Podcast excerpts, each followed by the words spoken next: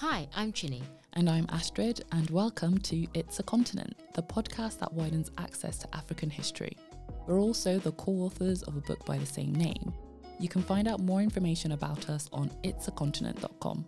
We're here to challenge the common misconception that Africa is a country by appreciating the identity of each nation. Through each episode, we'll be exploring key historical moments which have shaped the continent. Hello, and welcome back to another episode of It's a Continent podcast. Hello, hello. And we now also go by the name of It's a Continent podcast, Independent Podcast Award shortlisted in the history category. Indeed, indeed, yes. yes. Recognize the independent podcast out there. Yes. So we've been waiting for this. All so. my life. oh. oh. do, do, do, oh, let's, we're in a very musical bag today. Indeed. Which is good because it actually runs with the theme of my African pride this week. Look yes. at the linkage. Oh, look at that. It's like yes. we already knew. Uh, no, we didn't actually. but before I get into it, no, it is actually amazing to be shortlisted. Um, yes. It's yeah, very exciting. Very We've been doing exciting. this for coming up to four years now, so it's longer than my degree. Crazy, amazing to have the opportunity, and we're very much looking forward to celebrating on the thirtieth of October. Yes, yeah. Let's so go. Let's do this. Right, episode. The thing that we're actually here to do. Right, my African pride this week goes to the talented Nigerian musician Rema. His track "Calm Down," which has been playing literally all summer, it's been forever, uh, won Best Afrobeat Song at the 2023 MTV Video Music Award. And the song also achieved a remarkable feat by becoming the first song by an African artist to join Spotify's Billions Club, Ooh. which for those of you who are not on Spotify um, or don't listen to this playlist, which I do of massively, it's an exclusive recognition reserved for songs with over a billion streams. So, what a huge thing. Also, because I follow this list, he earned a spot on Barack Obama's summer playlist in 2019 and 2022. For those who know me, I follow Barack Obama's summer Look, playlist. I'm sorry, I don't really believe that Barack Obama listens to these songs. I do. Honestly, I always use this to be like to get my like. Is he listening to J Hus? He's he's listening to them. Do not ruin. no, I'm sure he does. What I've created in my yeah. mind. Okay, so I, t- I go there for to get his summer playlist and also his, his reading list recommended no, his, his, reading, reading list. list. I'll give him. So, oh, so you believe the reading list and don't believe? I'm anyway, sorry. We're having words after this because wow, I was very excited about it that he made both lists. And yes, he is among the top 10 most streamed Afrobeats artists on Spotify. So congratulations. Congratulations. And yeah. Afrobeats is doing a madness right now, to be honest. Oh, it's doing incredible. Stadium, kind of arenas. It's, no, it's having a great time. It's out there. It's out there.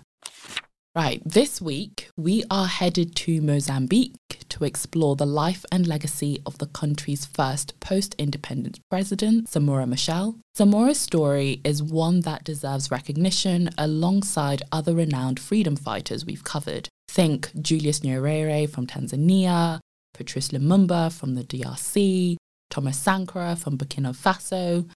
I've just realised we've actually not done a Patrice Lumumba episode. We have not. I feel like we talk about we him. We talk about him a lot, but we've never actually covered. We're, we're, now making a note. We will cover Patrice. We will. We will. We Next season. Next season. Yeah.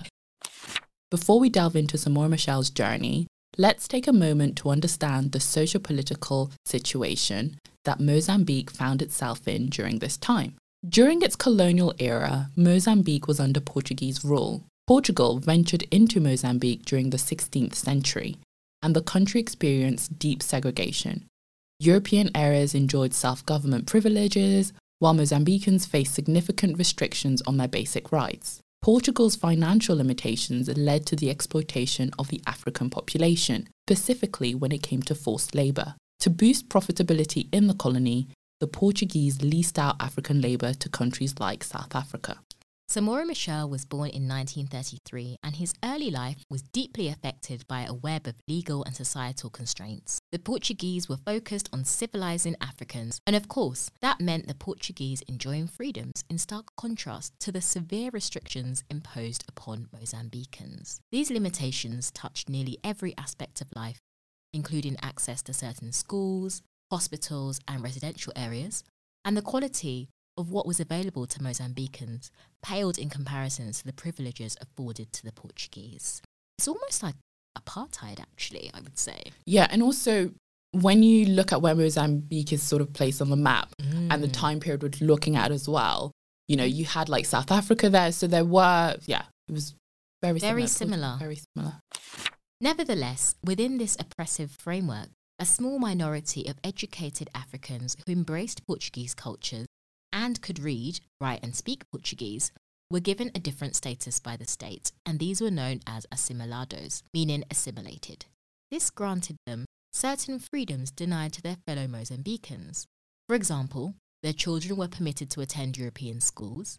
Assimilados accounted for less than one tenth of the 1% of the country's population. It's very, very small numbers. Very small.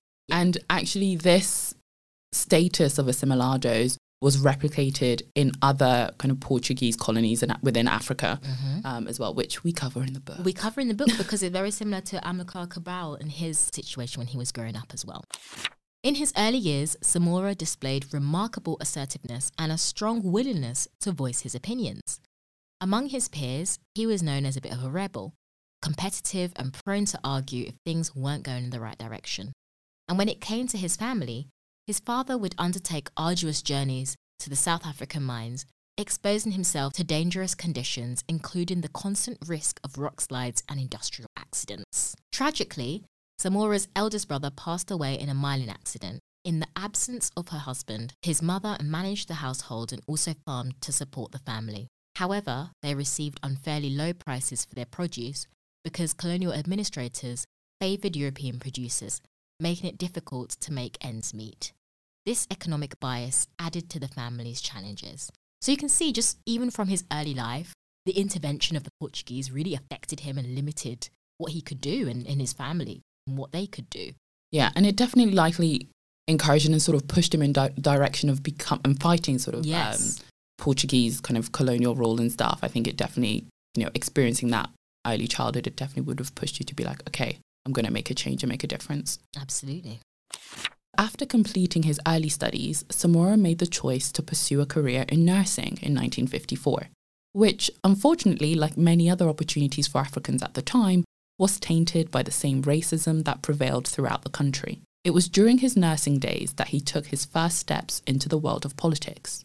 He protested against the unfair practice of paying black nurses less than their white colleagues for performing identical tasks. He also arranged um, secretive gatherings for fellow nurses, where he distributed materials promoting Mozambique's independence. According to those around him at the time, Samora looked at people as equal and treated them accordingly. On racial matters, anyone who thought that he or she was racially superior to him got a rude awakening. Samora confronted anyone who was disrespectful or treated him without dignity. And this is all quite brave at the time as well, considering we're in this assimilado period. I'm sure there would have been or could have been repercussions had he sort of spoken up against mistreatment. Yeah, no, definitely, definitely. However, his increasing vocal presence and visibility didn't go unnoticed, catching the attention of the Portuguese police. As pressure mounted, Samora made the decision to leave Mozambique, traveling to Tanzania to join the Liberation Front of Mozambique, Frelimo. This was an organization dedicated to freeing Mozambique from colonial rule, and it was formed in 1962. Something that I want to add around this bit so, at the point where Samora leaves, takes a decision to leave and go to Tanzania, he actually had started a family as well. Mm. So, it was a huge decision. And there, he received military training and steadily worked his way up the ranks, taking charge of military training operations. And in 1966, he was appointed Frelimo's defense secretary. Four years later, he was elected president of the organization. Frelimo was dealing with its own internal challenges, with clashes on numerous topics from who exactly was their adversary to what vision did they hold for Mozambique after colonial rule ended which we actually find with a lot of these kind of organizations that are fighting for independence. It's, they understand they want to be free, but actually, what does that look how? like? So how, yeah. yeah, how? And it's kind of a key component. Frelimo also recognized the importance of involving women in various aspects of the struggle. So in 1966, the Mozambican Women's League was established, and their role included transporting supplies, gathering intelligence on Portuguese military activities, and even carrying out minor acts of sabotage. The role of women in Frelimo further grew when they formed the Women's Detachment, a female unit involved in military campaigns. And I think this is something, and we'll talk about this later in terms of um, Samora, is he really believed in gender equality and really bringing women in, which I'm all for. So that is very clear with sort of bringing in and creating Mozambican Women's League and um, the Women's Detachment as well. Despite its internal challenges, Frelimo waged a decade long battle against the Portuguese colonial authorities, amassing a force numbering several thousand fighters. By the mid 1960s, the Portuguese had deployed around 70,000 troops in Mozambique to stop the insurgency, but they were largely unsuccessful in doing so. On September the 7th, 1974, in Lusaka, Zambia, it marked a pivotal moment for Mozambique's path to independence. The Lusaka Accord was signed, and this was an agreement between Frelimo and the Portuguese government, with the Portuguese government officially acknowledging Mozambique's right to independence. It laid out the terms for the transfer of power, and this event marked the end of the decade long guerrilla war fought between the two parties. Ultimately, Mozambique celebrated its independence on June 25, 1975, ending almost 400 years of being under Portuguese control thanks to Frelimo, as well as a military coup in Lisbon. As a result, Samora Machel assumed office as Mozambique's first president. 400 years. 400 years. Yeah. And I think there is a point here. Obviously, Frelimo were on the ground in Mozambique and kind of fighting uh, the Portuguese, but also there was a lot going on in Portugal itself. So within Lisbon, and there was you know a military coup there. Carnation that, yeah, Revolution. Yes, that then pushed. I always think of milk, but I'm like, it does actually. yeah. So with that, both of those things combined, what really drove and kind of pushed uh, Mozambique towards independence. Definitely, and it is worth noting as well. 1975. By this point, a lot of African yeah. countries were independent. So they were quite a bit late. A bit late and I do think the freedom fighters that were around, you know, the 1960s and really supporting countries like Nigeria and get, getting the independence, I think definitely inspired the likes of Samora Machel in terms of being like, okay, we really need to drive it forward. Because Frelimo only actually started in, was it 1962? Mm. So by that point, you've already, you know, the, the, the whole year of independence that we saw. Yeah. Yeah. Under Samora's presidency, the country became a one party Marxist Leninist state. Mozambique, like other newly African nations, faced numerous challenges. Samora had a vision of destroying all vestiges of colonialism and imperialism, and the challenges they faced included widespread illiteracy, with 95% of the 12 million population unable to read. And one thing to add to that, when I was doing research on this, is the Portuguese really made a point not mm. to educate Mozambicans. Yep. They would literally get students to redo school years mm-hmm. and again and again and basically failed them, but it was a lie because they'd actually passed mm. to then really just undermine the community. Yeah. So he had a lot of a lot of work on his hands. Definitely. And the poverty, ethnic divisions, and regional disparities were other pressing issues that he faced at the time. And Samora had a goal to establish a government that could effectively tackle these issues.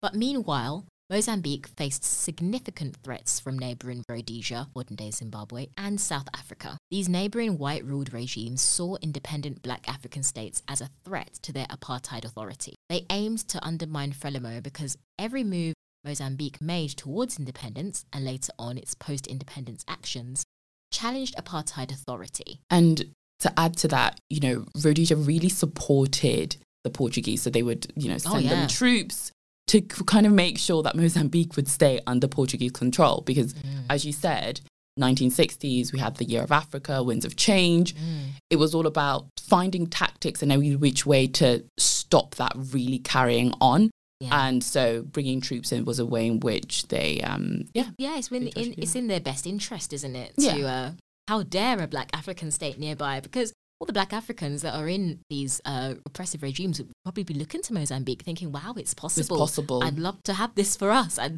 you know, that would inspire them and they don't want them to be inspired. No, definitely not. Samora actively promoted and supported social changes in education, health, housing, and gender equality. An example of this in education is with the support of Fidel Castro um, they made sure that thousands of Mozambicans received training as doctors, engineers, and scientists. When it came to health, he took a significant step by declaring medicine a fundamental citizen's right mm. rather than a profit driven endeavor marred by racial bias. He also initiated a highly effective vaccination campaign against diseases like measles, smallpox, and tetanus, which reached an impressive 90% of the population. This initiative was so successful that the World Health Organization hailed it as one of the most accomplished campaigns in Africa. When it came to gender equality, Samora strongly believed in empowering girls and women through education. He openly criticized parents who kept their daughters at home, having them work in their family's fields and prepare for marriage. This practice, in his view, left girls ignorant, dependent, and deprived the nation of a skilled workforce. In the initial years after independence, life improved for most Mozambicans. However, Samora's impatience sometimes led him to underestimate the complexities on the ground. And I think to add to that, he had such a big vision. Obviously, you want to create stability and get doctors in and have everyone educated, but the country didn't have the people mm. to really be able to do that without As, the education right? without the education yeah. when you have 90% of people unable to read and write yeah. like there's a lot of establishing the foundation sort of that whole idea of like walk before you can run yeah. And I think he had this big idea in terms of what it could look like, but actually, the country just was very much in its infancy. Yeah. Um, Having to build a country is. do you know tough. what I mean? How do yeah. where is and I know we talked about, it, but like where is the handbook for that? Yes. There's definitely one there's for a colonizer one. There's a colonizer one, but where is the one where we like how do I create a nation? Um, but the challenge of nation building was complex, as we said. They tried to forge a new nation among diverse communities, religions, and ethnic groups. And Samora himself recognized this. And um, in a speech he gave, he stated that the truth is that we fully understand what we do not want oppression, exploitation, humiliation. But as to what we want and how to get it, our ideas are necessarily still vague. They are born out of practice, corrected by practice we undoubtedly will run into setbacks, but it is from these setbacks that we will learn. Literally, it's a, it's got to learn on the job. Yeah. But like learning on the job where you literally have like people depending on you for like just in your life hands, and yeah. yeah, that is I can't even begin to imagine the intensity of that. And this is also against the backdrop of obviously the country's independent and there were um, Portuguese people kind of living in Mozambique at the time but they all left. So between 1974 to 1976, numbers dropped from 250,000 to 20,000.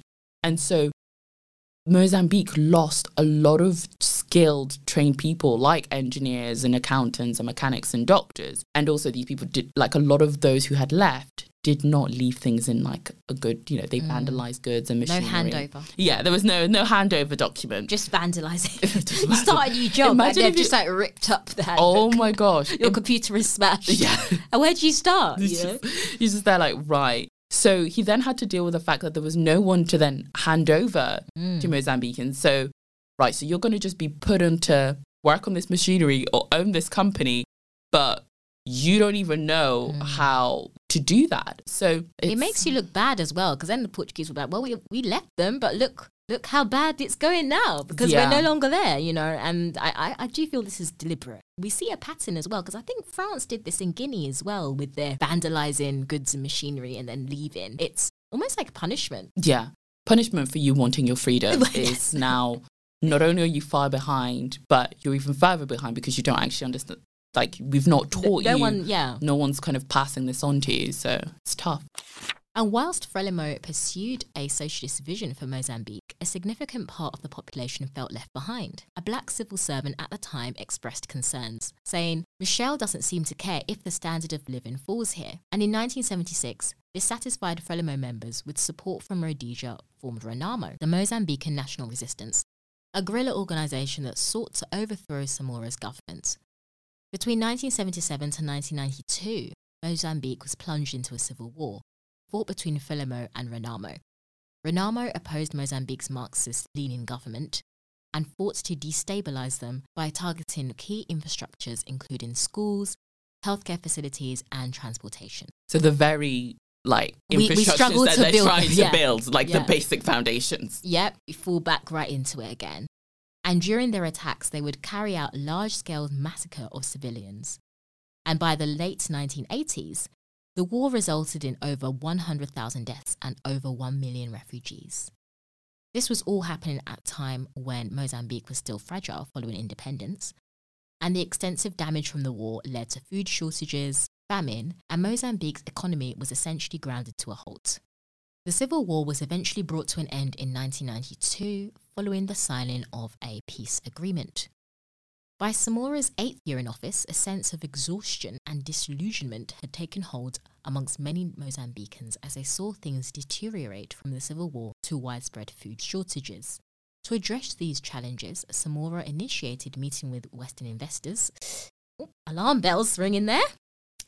Western mm-hmm. investors, you're like, oh no. Oh no. right.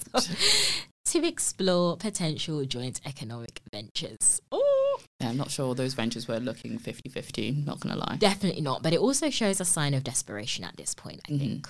Yeah, because this whole idea of then going to Western countries for support was very much against Samora because he was very much focused on self reliance and rejecting foreign support, but very much he's at that point where There's nothing else. there's nothing else. backed right? into a corner. yeah, so Yeah. you've got to go and Got to go and suck up to the West now. ask for help. Nothing else you can do. Yeah. Hey, IMF. Hey, hey. On October 19th, 1986, President Machel was returning from a summit in Zambia when his jet crashed into the mountains in South Africa near the Mozambican border. Tragically, Samora and the majority of those on board lost their lives. The circumstances of his death are marred with suspicion, with some suspecting foul play, especially as the apartheid regime in South Africa saw Samora as a risk to their regime. Following his death, Mozambique's next president, Joaquim Chissano, led the country from 1986 to 2005. Chissano departed from the socialist agenda, like most of them do, um, Mhm. embracing neoliberalism and capitalism as the new path forward. Samora Machel's legacy is rich and far reaching. He is primarily remembered as a revolutionary leader who played a vital role in Mozambique's journey to independence from Portuguese colonial rule. His leadership symbolized the end of centuries of colonial domination and heralded a new era for Mozambique. Samora's tireless efforts to socialism, equality, education, and women's rights and Pan African unity defined his legacy despite the challenges he faced. Another sad story about a leader that passed away under suspicious conditions. Yeah, and he didn't get to see the country really find its feet and Mm. truly deliver on his vision. But um, I think it's very important still for us to cover these, Definitely. these leaders as well because they brought in a lot. And I think, you know, even who knew that they were recognized by the World Health Organization for the Yeah. campaign that they had in health? Like, I think all of those elements are still really important to be able to recognize, which is why we do this podcast. So, Indeed, it is. yes, thank you for listening and joining us this week. You can find us on X, formerly known as Twitter. getting comfortable saying that. I don't know. It doesn't sound natural, but carry on. People say Black X now because like Black Twitter's redundant. but you will find us on that platform um, at It's Continent on Instagram at It's Continent Pod and our website it'sacontinent.com. Thanks for joining us. Thank you. See you. Bye. Bye.